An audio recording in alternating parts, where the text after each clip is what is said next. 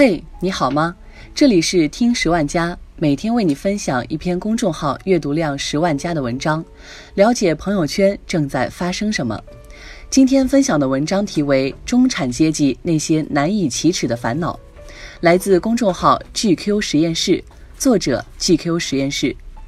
新中产们的烦恼真是太多了，工作、社交、婚姻和子女教育，样样都少不了操心。最烦的是，他们还要随时收纳好自己那颗蠢蠢欲动的心，因为还没有被磨出对生活和金钱的钝感，所以他们对一切新潮的、美好的及昂贵的事物都充满渴望，但获得它们却充满了不确定，享受它们也没有十足的底气。同时，他们还必须在身后画出一条无形但却绝不得借越的鸿沟。自己追不上别人的同时，也要确保自己不被追上。更重要的是，他们时刻渴望被关注，但又不好意思太明目张胆喊出声，只好暗戳戳地向外传递着信号：“快看我，我多厉害呀！”忘发的定位。李先生刷朋友圈，看到有人在晒北戴河游泳消暑的照片，李先生冷笑一声。立刻翻出了一张刚拍的照片，也发了一条朋友圈，配文只是两个字：right now。李先生有些忐忑，刚刚忘记发定位，还不知道别人能不能 get 到。现在六月，只有南半球才有这么厚的雪。高级的基因，韩小姐拿到了自己的基因检测报告，就像高考出分一样，她心怀忐忑，开始逐行阅读。他甚至跳过了肥胖基因这一项，直勾勾地盯着肤质过敏。此刻他内心狂喜，终于有一项可以显得自己高级的过敏体质了。下次聚餐点菜的时候，一定要隆重声明一下。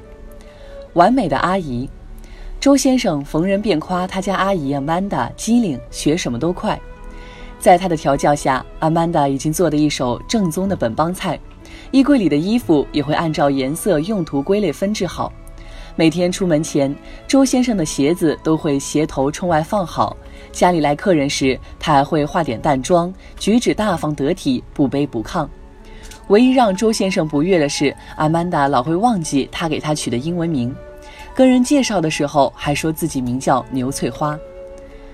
昂贵的地毯，为了创造更好的世界杯观赛环境，王先生买了一块价值二十八万的波斯手打结真丝地毯。铺在沙发前，他想这样就能在看球时在云朵般质感的地毯上荡脚丫了。但从此以后，王先生就再也没有坐在沙发上看过世界杯，因为他舍不得在这张地毯上吃零食。考不下来的驾照，赵先生很苦恼，为什么区区一本驾照就是考不过？坐在旁边的教练显然已经失去了对他的耐心。最后，赵先生颓丧地走下了机舱。他必须学会开飞机，哪怕他对此毫无兴趣。梦中的哈雷，看着中古店里一排排复古摩托车头盔，苏先生开始烦恼了起来。到了这个年纪，我大概永远也不可能去买一辆哈雷了。他对自己说。其实，苏先生从来没有想过要买什么哈雷。但这并不妨碍他此刻心满意足地沉浸在自己永远不可能拥有一台哈雷的悲伤中。胆大包天的月嫂，杨女士终于找到了适合的月嫂，经验丰富、开朗和善，一家大小都很满意。这天，杨女士给月嫂发微信询问家里孩子的情况，得到回复后，转天杨女士就把月嫂开除了。朋友们询问原因，杨女士表示。我给他发微信语音，他居然也给我回语音，他也配？这是杨女士没说出口的话。高贵的爱好，刘先生一直苦恼于不知道哪项运动列为自己的长期兴趣爱好。足球太危险，篮球太粗鲁，长跑太辛苦。直到他开始接触击剑这一项耗资不菲的贵族运动，尤其当教练告诉他。经常练习击剑的人能眼疾手快地抓住不小心打翻的酒杯，刘先生已能在脑海里看到桌边好友惊羡不已的眼神。奢侈品常客，谢先生的烦恼始于奢侈品店的打折季，这意味着他最近几周的常规购物计划都要泡汤了。买打折鞋包的人群会在此刻蜂拥而至。最熟悉的销售已经没办法专心服务真正的奢侈品消费者了。拜托，像我这样买大牌服装的顾客才是真正的奢侈品消费者，买鞋包的才不算。谢先生越想越不开心了。酒吧里的睡衣客，郭先生刚搬来这月租五万的高档小区。这天他下班后打算去楼下的那家网红酒吧喝一杯，转念一想，先回家换了身睡衣。哎呀，我就下楼喝个酒，特地为此收拾自己也太麻烦了。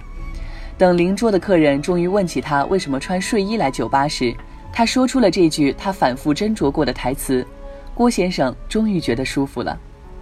健身惹的祸，有朋友发了一条朋友圈：中年男子突然开始健身，基本可以判定出轨；中年女性突然开始积极学习读 MBA，基本可以判定其老公出轨。一派胡言。王先生觉得有些被冒犯，虽然他健身颇有成效。但在酒吧搭讪根本没成功过，倒是多年不碰他的老婆开始兴趣盎然了起来。一想到这里，王先生就更开心不起来了。好了，今天的节目就到这结束了，我们下期再见。